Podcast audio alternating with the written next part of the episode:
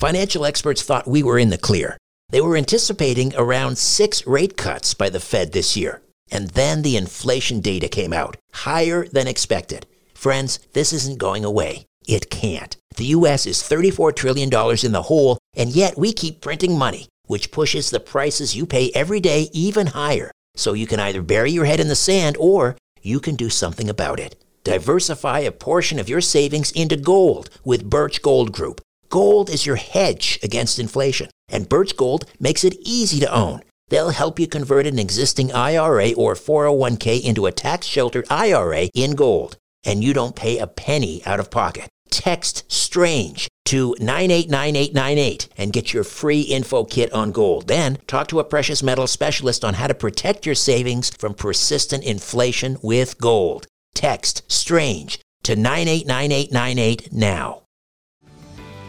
This episode is brought to you by Paramount Plus. An unlikely friendship begins in the Paramount Plus original movie Little Wing, starring Brooklyn Prince with Kelly Reilly and Brian Cox. Reeling from her parents' divorce, Caitlin steals a valuable bird to save her home, but instead forms a bond with the owner, leading to a new outlook on life. Little Wing, now streaming exclusively on Paramount Plus. Head to ParamountPlus.com to try it free. Rated PG 13.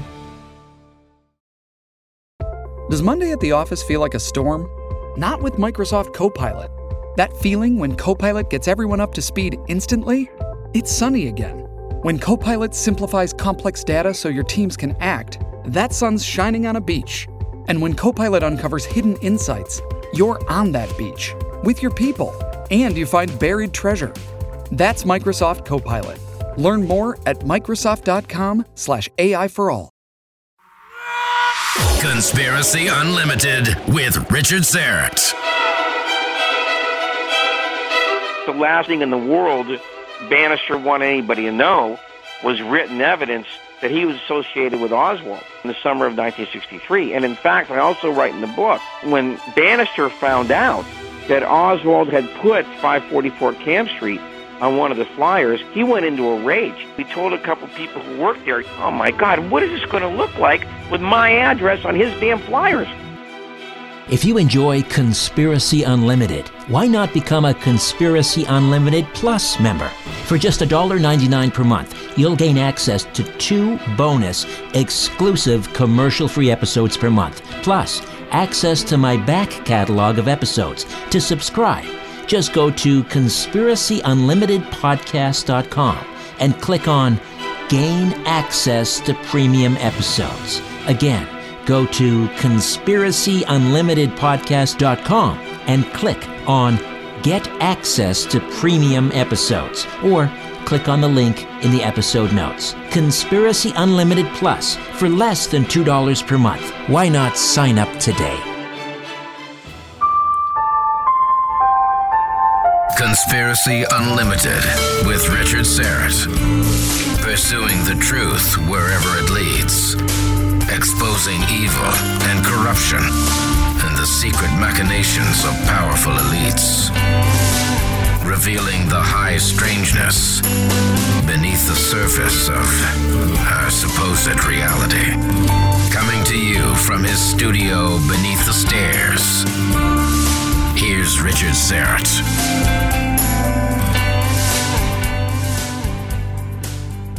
we always say assassination. It's one of those terms that it's very political, and we tend to lose sight of the fact that there was a murder actually committed on that day. We're talking about the murder of a human being, a father, a husband, not only the president. Sometimes, you know, we tend to lose perspective and we forget that. And so we continue along in our ongoing series. Tonight, it's part three of JFK Connecting the Dots. And I've recruited one of the top guys for this series because very few things about JFK and the assassination uh, that he doesn't know. If there's someone who knows more, I'd like to meet him. James DiEugenio is co-founder of two organizations, the Citizens for the Truth About the Kennedy Assassination and the Coalition on Political Assassinations.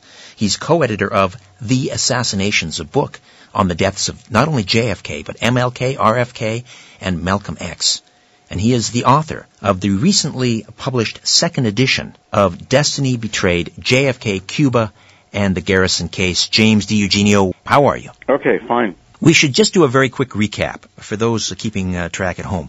Uh, in in part one of our ongoing series, you talked about the uh, the rise of the national security state in the United States uh, before President Kennedy took office. So once he became president, this, of course, is is uh, you know the milieu that he found himself in, and we all remember him talking about wanting to smash the CIA into a million pieces because he really got a, an education I guess while he was senator, touring around the world and finding out how this new national security state was really operating, the nefarious things that they were behind. Uh, in part two, we focused on Oswald's early years, first in the Marines, later being stationed at the Atsugi uh, Air Force Base in Japan as a as a radar specialist, and then his his um, defection to the Soviet Union under rather bizarre circumstances, and then his equally bizarre repatriation into the United States, uh, finding himself in Dallas. Tonight, uh, James, in part three, we're going to talk about Oswald in New Orleans, which is a very fascinating chapter. So let's begin.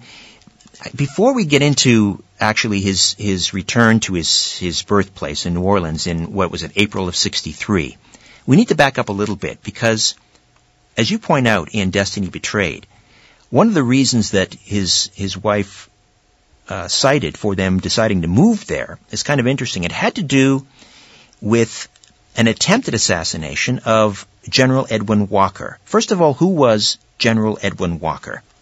Walker was a former military man who had a kind of long and distinguished career he was removed from his office for handing out uh, extreme right wing literature um, to um, his troops. Right. Uh, he then went ahead and retired to private life, and he was living in the Dallas Fort Worth area. Uh, you know, at this time period.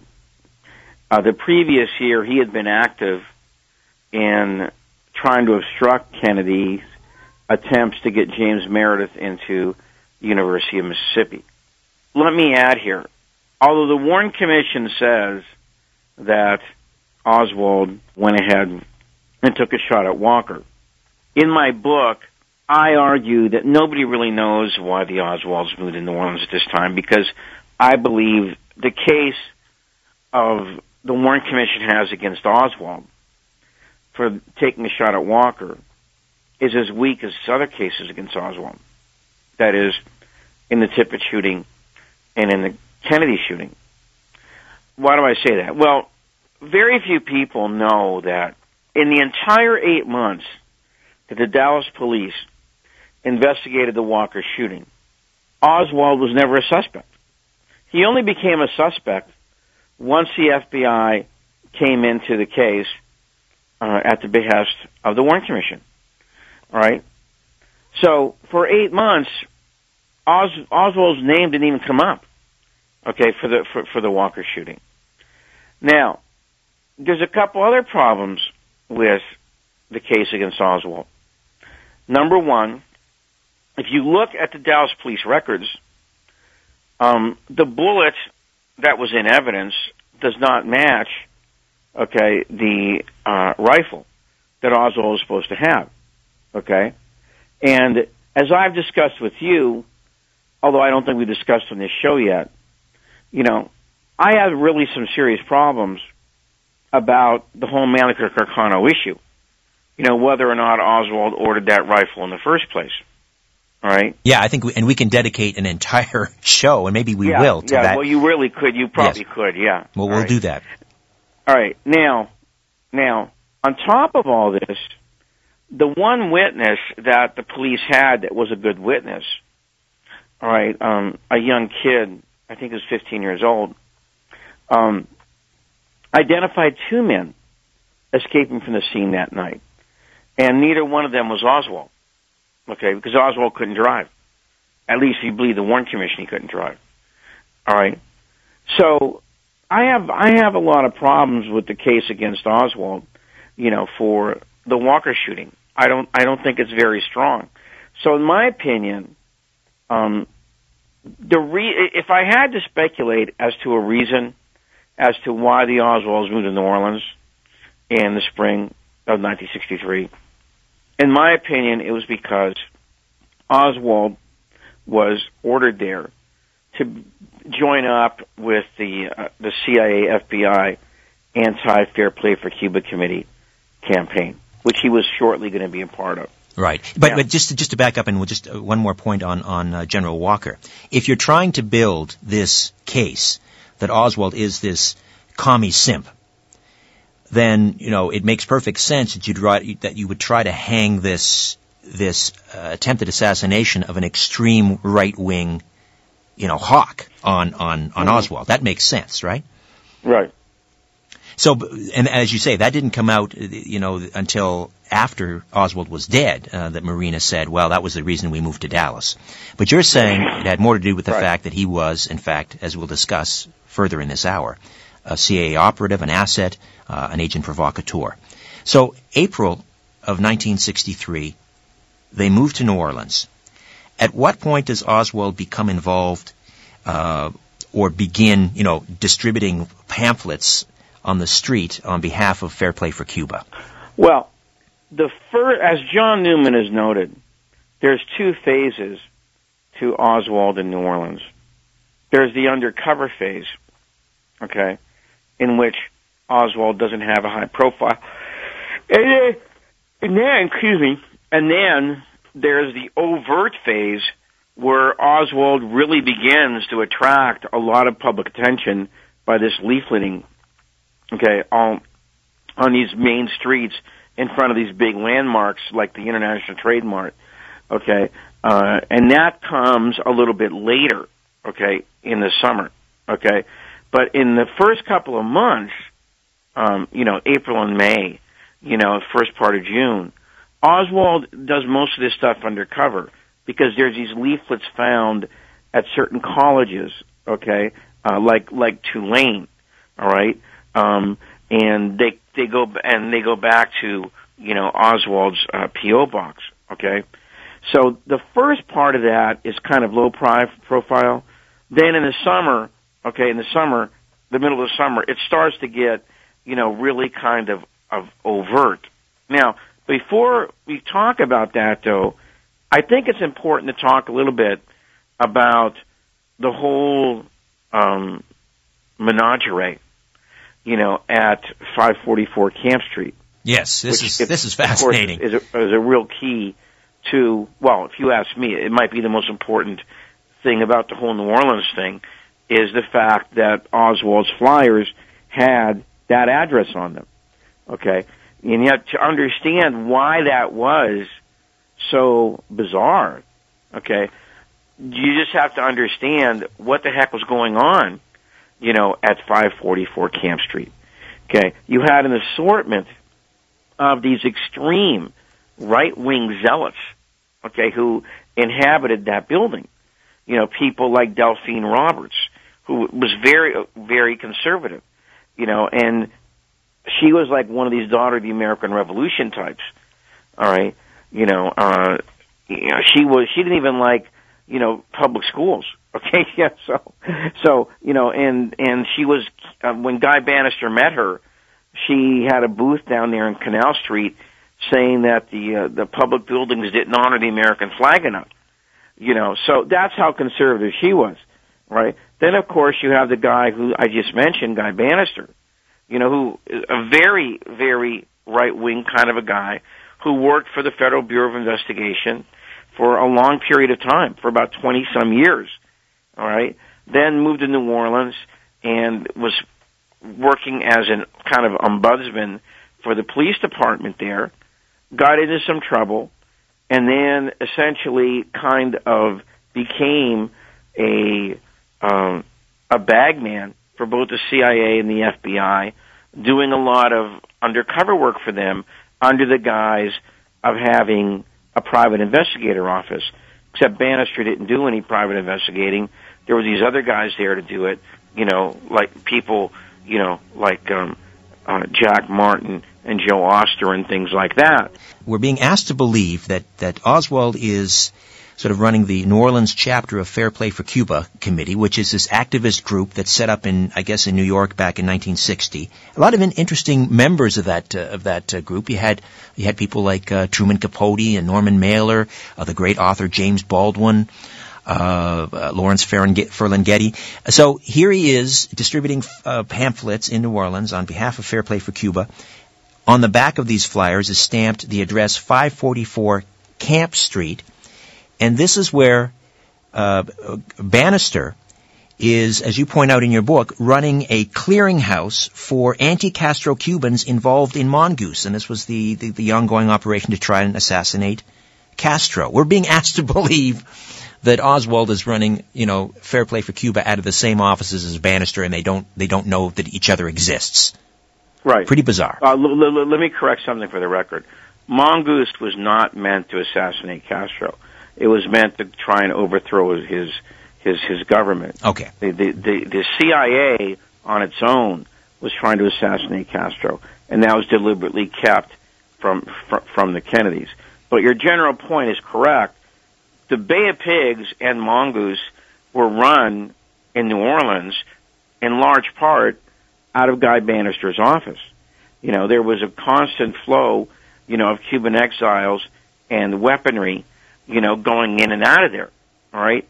So, what on earth is this pro Castro guy, you know, working for the Fair Play for Cuba Committee, doing in Guy Banister's office with these other people? Now, since I believe this is a very crucial point, I count about 13 witnesses, okay, who in the declassified files all you know who one way or another confirm that Oswald was there.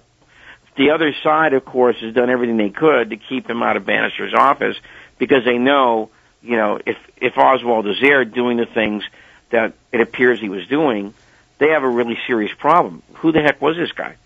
You know, and so my argument is, I believe that Oswald was there to go ahead and do this anti Fair Play for Cuba committee stuff because the CIA and the FBI really did not like the things that the Fair Play for Cuba committee was doing.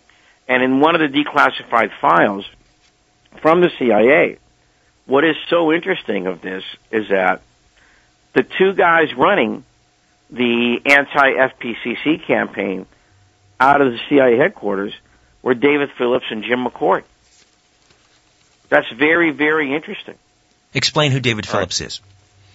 Well, David Phillips at this particular time was a mid-level operations officer who was running um, a lot of the anti-Cuban stuff, you know, for the Central Intelligence Agency, and he would fly around from Mexico City to Langley to JM Wave in Miami, supervising a lot of these anti, you know, Castro operations. Him and Howard Hunt had been friends going all the way back to the 1954 operation to overthrow Arbenz in Guatemala. And they had both worked together also on the Bay of Pigs operation. All right. And both men really despised Kennedy, you know, for a lot of different reasons. You know, one of them was that it looked like Kennedy was uh, winding down the crusade against Cuba at this particular time. Okay? Now, Phillips is a very suspicious character for a lot of different reasons, but his name pops up in this saga in so many different places at so many different times. You know, for example, in addition to running the anti-FPCC campaign for the CIA, you know, Antonio Veciana, who was one of his guys in Alpha 66, um, would later say that he saw Phillips with Oswald in Dallas, the Southland Center, in I think it was August of 1963. All right. You know, then of course you have Phillips down in Mexico City doing these rather suspicious things with the Oswald record, you know, down there, which we we haven't talked about. I imagine we're going to talk about that in the future because that's a key, very key point, you know, in in my book is the whole Mexico City thing, you know, and then again, as I describe in my book, it appears that Phillips is is in New Orleans running this telethon with guys like um, Sergio Arcacha Smith and Ed Butler and Gordon Novel to raise money for the Cuban exiles, you know, in the New Orleans area. So he's a guy who just keeps on coming up in this story, and I culminate in my book with um, the phone call between him and his brother. You know, when Phillips in the in the late '80s, when Phillips is dying, you know, and his brother, you know, and he had this final conversation, and he his brother asked him, "Were you in Dallas that day?" And Phillips is kind of sobbing, and he admits that he was. You know, so here's a guy who was maybe running Oswald in New Orleans in the summer of '63. Then he's in Mexico City, you know, with this uh, cover story about Oswald being in Mexico City, and then he's in Dallas on the day of the assassination. I don't know how you can get more suspicious than that. Yeah, indeed. Uh, you, you mentioned the other one, uh, uh, aside from David Atlee Phillips, with J- James McCord. Oh, Jim McCord, of course. McCord, everybody knows him because from the Watergate. McCord, yeah. McCord, of course, was the guy involved in the break-in at the Watergate Hotel a few years down the line. All right, you know, along with Hunt, you know, with about five other Cubans with them. All right, so McCord, of course, was a, an upper level operator in the CIA for a long period of time who was very close to Richard Helms. All right. And, you know, if you follow McCord's career, he's a dyed in the wool CIA loyalist. Okay. You know, and he wrote that famous letter to Judge Sirica. Oh, no, it wasn't the Judge Sirica, some guy in the White House saying, you know, if, if Nixon fires Helms, you know, every tree in the forest will fall which is exactly what he did, by the way. Okay, and so and so you know McCord and Phillips, you know, are, are very staunch, dyed in the wool, you know. Uh, so it, it would make sense that they would be running this FPCC campaign, especially since Phillips is a propaganda expert, McCord is a security expert, and they were raiding the office of the New York Fair Play for Cuba Committee you know, and, and there are other offices throughout the country to get names of the people who are on these committees. Now, there was no need to do that in New Orleans because the only member was Oswald. Okay? So the question then becomes, you know, what communist in his right mind would open up a fair play for Cuba committee in New Orleans at this time period? You know, very conservative city. Right outside of Miami, it has the highest population of Cuban exiles, you know, in the whole southwest, cor- southeast corner. You know, so it's very, very bizarre, the whole creation of this Fair Play for Cuba committee, especially if it's being run out of Banister's office, which it appears to have been. Indeed. You mentioned uh, in an early conversation we'd had that if, in fact, uh, uh, Oswald was interested in you know, properly uh, distributing these pamphlets, uh, if he was actually doing his job correctly, he never would have done a lot of the things he did. Uh, expound on that a little bit. Well, look, having I have talked to some communists at that who were communists at that time period. All right, and they would tell me, "Look, we knew Oswald was not a communist because everything he did was wrong. You know, we understood the way he went about doing these things. And he wasn't doing them the correct way. You know, because when you're in a position like that in a, a conservative city like New Orleans with this high concentration of Cuban exiles, you don't put out this high profile. You want to keep a rather low profile. All right? You don't want to be so overt. And when you do this leafleting, you don't do it in the af- broad daylight in the afternoon on the busiest street in town. You know, you do it, you know, in the evening, okay, under cover of darkness, and you leave these flyers, okay, not in somebody's hand where everybody around them can see, but you might leave them like in a foyer at an apartment house or slide it under a doorway so that the stigma attached, you know, with looking at one of these things is not shared with other people. All right?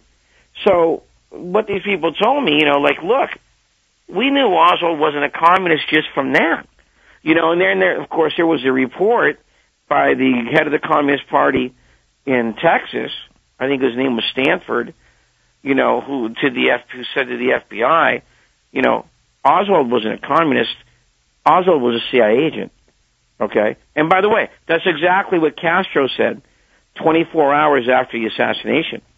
Right, uh, in 24 hours, the Castro understood that Oswald was probably either an FBI or a CIA double agent, just from the profile he was doing, because he understood also that what he was doing was completely out of character, you know, for a, a communist guy in a in, in in a city like that, you know. So those are some of the things, you know, that I think should have been more evident, you know, even at the time. But see, what Oswald didn't understand, of course, he didn't understand, is that this, there was an end game to all this. There was an end result which he did not foresee.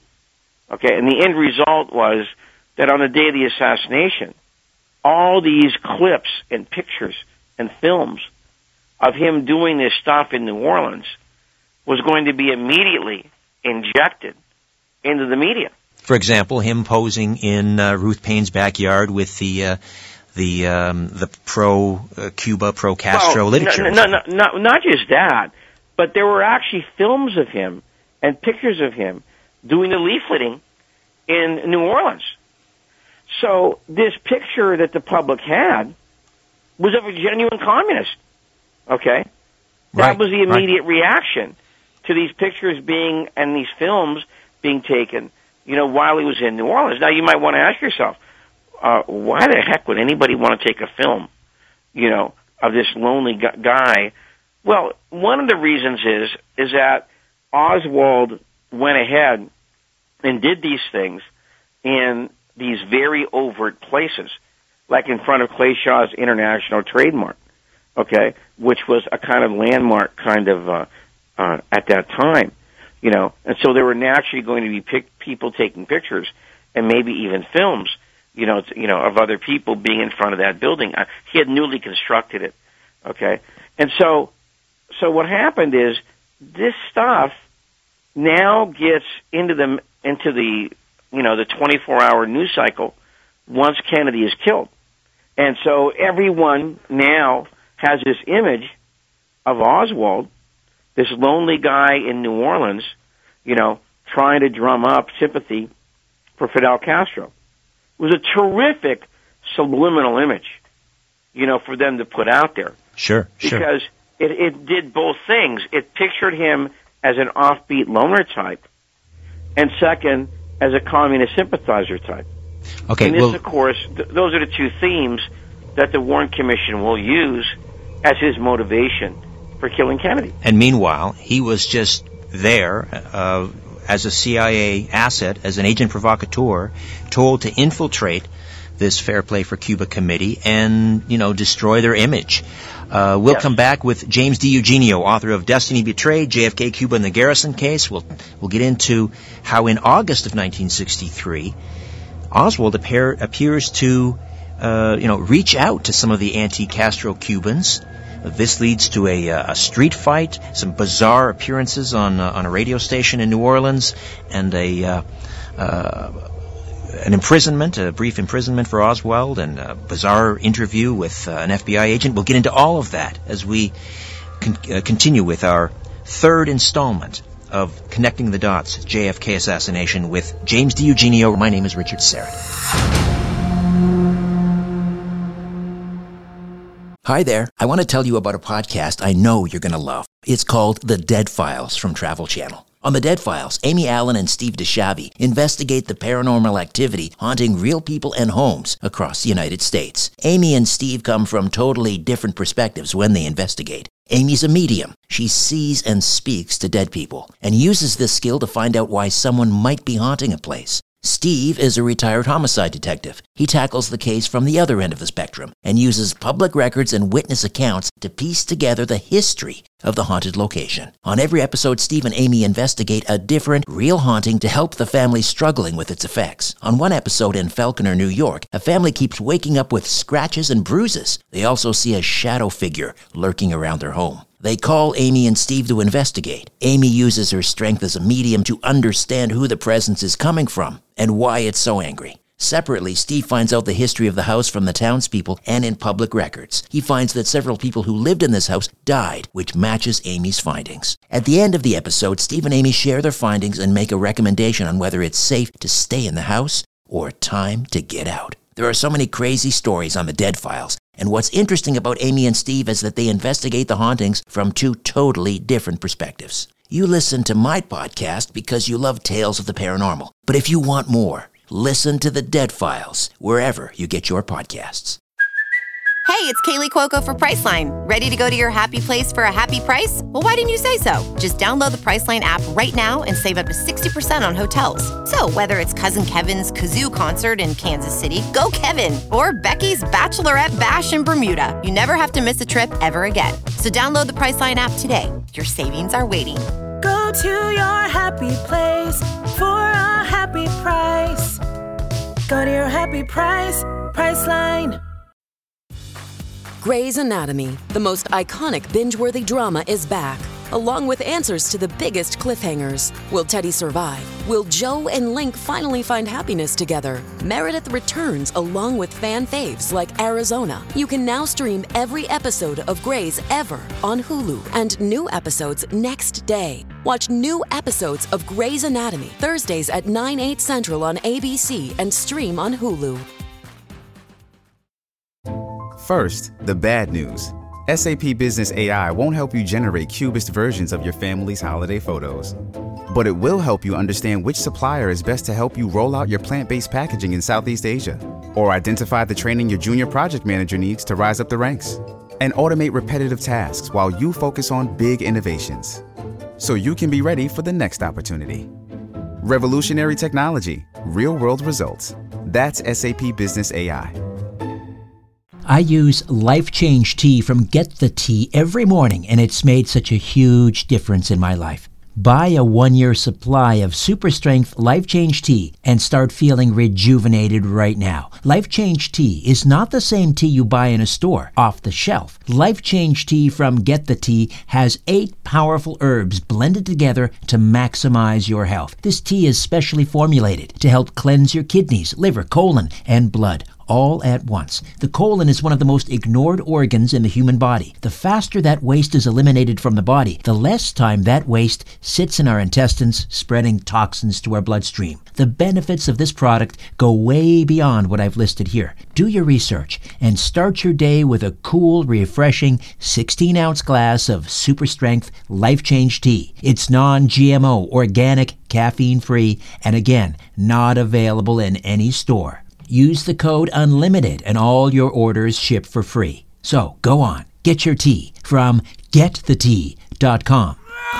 The truth goes through three stages. First, it is ridiculed. Then, it is violently opposed. Finally, it is accepted as self evident. Let me just read that again. I don't know what that means. Conspiracy Unlimited with Richard Syrett.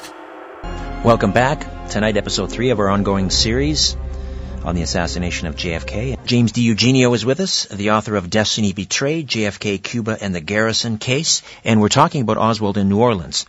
Uh, now, in August, it's it's kind of this is kind of an interesting chapter here. Why does Oswald at this point then seemingly reach out to some anti-Castro group? Uh, I think they were called the Student Revolutionary Directorate. He reaches out to these uh, these individuals in New Orleans and says, "I'd like to, to join your fight against Castro." What's he What's he up to? Well, this, of course, is one of the most fascinating parts of, of the whole story. This was called the DRE, the Directory Studente, you know, Estudiante Revolution.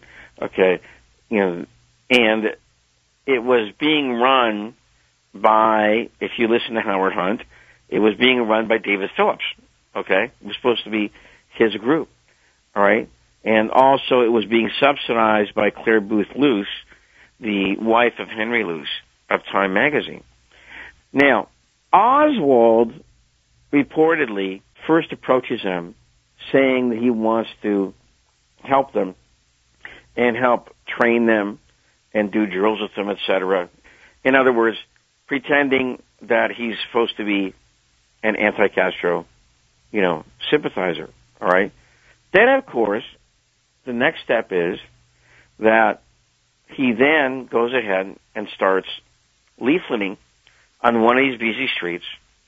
The word gets back to Carlos Bringuier, who was a guy he was talking to just a day or two earlier. And they have this altercation. All right. Now, if you follow this altercation, it's very bizarre because although Oswald's the guy getting punched, he's the guy who pays the fine. Bringuier gets off, okay, and so of course it's Oswald's name, you know, that goes ahead and gets in all the papers and gets circulated. All right. Now, I should say one more thing. Before the court appearance, Oswald was arrested, and as you mentioned, he's in jail for a short time. Now, think think of the absurdity of this. If Oswald is really working for the Fair Play for Cuba Committee, right? Why on earth would you call the Federal Bureau of Investigation to come down and interview you if you're in the FPCC? I mean, isn't those aren't those the last guys you want to talk to? Exactly. So before leaving the police station, that's what Oswald asks to do. Let me speak to an FBI Right. agent. Yeah, that makes a lot of sense. Okay. well, you know, the thing is, most people, you know, who knew anything about the way these things worked would say, well, obviously Oswald's some kind of informant. I mean, if that's what he does, if he gets arrested working for the FPCC, and his first action once he's in jail is to call the FBI, and the FBI comes down, you know, and according to the latest research, Oswald spe- specifically requested Warren de Brueys, all right, and the young man working the FBI desk that night, a kid named William Walter. He's not a kid anymore, of course, but he said that he went over to the files, okay, and looked up and found that Oswald had a file there with de Brueys's name on it. Okay? But de Brueys wasn't there. Wasn't in the office. So a different guy named James Quigley goes down to interview Oswald. Now, very hard to determine how long the interview lasted. But most people believe that it was at least an hour and a half. Okay? Maybe as long as two. And you have to ask yourself if if Castro, or, or sorry, if Oswald wasn't uh, working with the FBI at some in some capacity, you know, why would the FBI send an agent down to, to speak to some individual that was involved in a minor, you know, fracas on the street, Right. and then spend an hour and a half with him? and stay that long. You know, what would be the point of of staying that long? What would you know? Unless, of course, Oswald was actually briefing Quigley on what he was doing there. You know, the whole thing. Did Quigley take notes? Uh, well, uh, he did, but the first batch were torn up, How so we only have his second his second his second version of the notes. So, uh, tell me about Oswald's appearance on uh, this radio uh, program in New Orleans called Latin Listening Post. It was uh, hosted by a guy named William Stuckey. What was what was the purpose of Oswald getting on that program? Well, ostensibly, the idea was that they were going to debate the merits of the two different systems, okay? The Marxist system and the free enterprise system, okay? Or democratic system, what do you want to call it? What happened though, and I think this was on the second show, not the first show, because Oswald came back for another show, is that somehow the people who were debating Oswald, which was Bringuier, Ed Butler, and as you said, a guy named Stuckey, Bill Stuckey, they found out that Oswald had been a defector. So this, of course, made Oswald look kind of bad because, you know, it's one thing for an American to say, let's be nice to Castro. But it's another thing for a guy who's already defected to the Soviet Union. I mean, you start looking, you know, like you're a real ideological, you know, um, nut, okay? And so now, uh, let me say something about the show, the Stuckey show. Once Oswald was exposed, okay, he tried to say that um, while I was in the Soviet Union, I was under the protection of the State Department. He slipped up. Okay, in other words, he slipped up. He caught himself. And he said, I was not under the protection of the State Department. But here's the problem. When you look for the transcript of the radio broadcast, there's no flub up. In other words, they cut that part out. Okay? You know, so nobody would see that Oswald had, you know, slipped up there and made a mistake. All right? So that's the Warren Commission for you. Okay? They never made a mistake that helped Oswald. Every single mistake was always to hurt the case, you know, to hurt to hurt Oswald's image. Now, when Oswald was on this radio program, again, espousing the. We're getting into late summer now. Right, right. But he's okay, he's on there debating, and he's basically pro Castro, uh, and he's he's debating these anti Castro uh, Latinos in New Orleans. Was he not right. being sort of shepherded around by CIA? Was it Phillips that, that, went with him to the radio station, or who who was who was? No, no, no. no? It, it, it, it, it wasn't. It, it wasn't Phillips. Okay, I think in this instance, um, I think it was Butler Stuckey had heard about the incident, okay? The host of the show. All right, he had heard about the incident, okay? So he is actually the guy who gets in contact with Oswald. But Stuckey knew both Butler and Bringuier, okay? And so he arranged to have those two guys there. Now Butler, Butler has some connections in Washington, all right? With the, Senate committee, you know, on um, on intelligence, which at that time was sort of like the equivalent of the House on American Activities Committee. A, bunch of right wingers were on that committee. All right, and so he's the one who found out about Oswald uh, defecting to the Soviet Union. I mean, it wasn't that hard to find out because there were a couple newspaper stories about it. But that's how he got the information.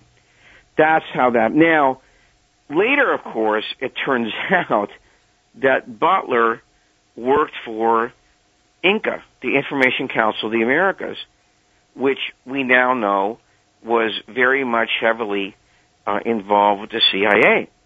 Okay? So, if you add on to the fact that Bringuier was with the DRE, you know, Butler was working for INCA and Stuckey was an FBI informant, well, it starts to look kind of fishy, you know, to, to say the least. Right, right. That's for sure. Uh, we have uh, about seven, about seven, eight minutes left, James, and I just wanted to, to touch on, if we could, uh, about, about, David Ferrie. Now, it's alleged that Ferrie, David Ferrie, was involved in the assassination. Perhaps he was the, the getaway pilot, uh, and that he had known Oswald back in the day when Oswald uh, and he were both members of the Civil Aviation Patrol. What can you tell me about about David Ferrie? Well, Ferrie, of course, was one of the most interesting people, you know, involved in in the whole Kennedy case. All right, um, a genuinely very bright guy, you know, who um, had a very um, kind of uh, curiosity about a lot of different disciplines.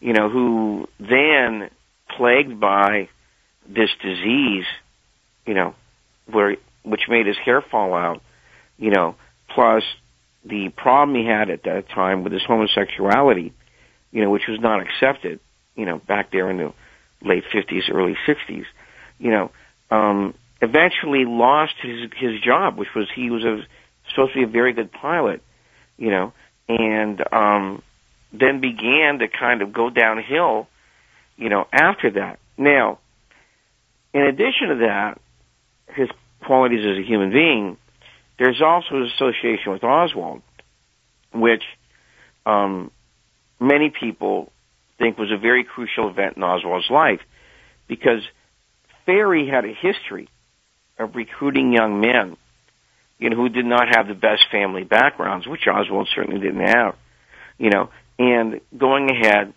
and getting him somehow in the military. And in fact, Oswald did try and get into the Marines earlier than his age allowed. Some people think it was actually urged him to do this. And so then, of course, um, Oswald did get into the Marines, and he went into this intelligence work. Okay, which you know, Ferrie was also instrumental in in that recruiting them in for intelligence purposes. You know, Ferrie then in '61 is involved in the Bay of Pigs, and '62 is involved in training for mongoose. You know, and then of course there is the very curious events of 1963, which really seem to indicate that Ferrie and Banister, and to a lesser extent Clay Shaw, were somehow involved in the maneuvering of Oswald in order to frame him for the Kennedy assassination. Now, did they know that they were doing that? I'm not really sure on that point. You know, did they know that in advance? It's something that's kind of, you know, unknowable. But Ferrie did some very odd things after the assassination. You want to talk about those? Yes, let's. We have a few minutes. Let's do that. Okay. All right. For instance, he started calling up all the people in the Civil Air Patrol and asking if there was any pictures of him with Oswald that they had. Okay.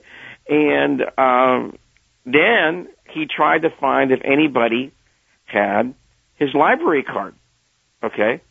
You know, because he he was worried that he had lent it to Oswald that summer.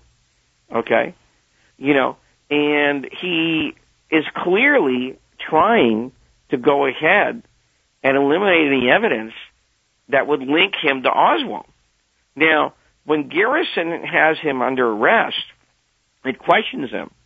And he comes up with these bizarre answers about, you know, well, we're going ice skating. Okay? We're going ice skating in Texas. Right? sure, and, why not? Uh, we're going goose hunting, you know.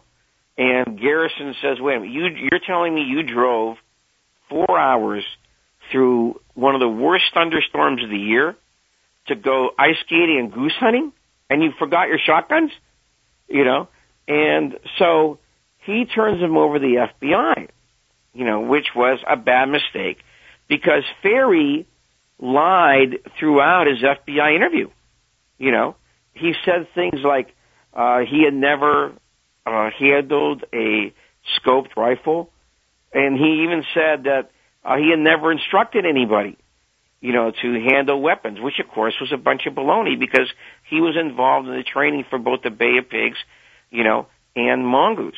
Okay, he said he didn't know Oswald. He said he never instructed Oswald, you know, in the Civil Air Patrol, which is another lie. Okay, you know, now what's important to remember about this is that it's a federal statute that it's a crime to lie to an FBI agent. Okay? If you get caught lying to an FBI agent, you know, it's the same thing as committing perjury. You know, well, Ferrie was not only lying, he was also attempting to obstruct justice by getting rid of this evidence that was going to connect him with Oswald. So in my book, I say if anybody wants to know if J. Edgar Hoover had any interest in solving the Kennedy case, you know, the answer is no, because he could have had Ferrie under arrest, you know, right then and there for lying in this FBI interview, you know, a couple of days after the assassination. So the guy was a prime suspect just off that FBI interview, you know, because you want to know, like, you know, what, you know, people don't like being indicted for perjury. Why are you lying? Okay. So that's obviously the question that we'll never have fully answered because, like I said in the book, Hoover didn't wasn't interested in who had killed Kennedy. No, at no. that point, he was only interested in framing Oswald. Fascinating chapter. Just to just to, um, to, to sort of wrap this up, it's it's also interesting to note we mentioned we've been talking about Guy Banister, and, and you mentioned one of his investigators, Jack Martin. And there's that story that at the uh, that was the afternoon of the assassination, November 22nd, 63, Martin talked about being in a bar drinking with Banister. They got into some dispute. Banister uh, accused Martin of stealing some of his files, and again, uh, Banister had a horrible temper. He starts pistol whipping Martin with his 357 Magnum, and Martin says to Banister something like, "What are you going to do to me? Kill Kennedy? Or kill, what are you going to do to me? Uh, do the same thing uh, like you know you killed Kennedy, right? You're going to do the same thing to me as you did to Kennedy?" Right. Yeah, that, that's a, that's a true story. Okay, and I actually fill out that story a little bit in my book with the declassified files from uh, the House Select Committee. Delphine Roberts, in one of her interviews to the House Select Committee, said that Martin was actually going for the Oswald files. And that's what, you know, because that's what, you know, if you just went into the files, you know, that wouldn't be so bad. But on that particular day, to go into the Oswald file, okay, that's what sent Banister over the edge. Okay? You know, because Absolutely. of course the last thing in the world Banister wanted anybody to know was written evidence that he was associated with Oswald, you know, in the summer of 1963. And in fact, I also write in the book, you know, when uh, when when Banister found out that Oswald had put 544 Camp Street on one of the flyers, he went into a rage. You know, he told a couple people who worked there, you know, oh my God, what is this going to look like with my address on his damn flyers? You know. There you go. Listen, Okay, so James. obviously, you know, uh, Banister probably called Oswald in and said, "What the hell are you doing?" You know, right after that. Yeah. All right, we will pick this up next week, uh, James. Thank you for this. Okay, Richard. James I'll talk to you Eugene. next week, buddy. Righto. Bye bye. A new Conspiracy Unlimited with Richard Syrett drops every Monday, Wednesday, and Friday at conspiracyunlimitedpodcast.com. Blow your mind. That is all for now. Oh, and remember to share and give a five star review because we have huge egos and need love. We're like cats, we need. We need constant petting.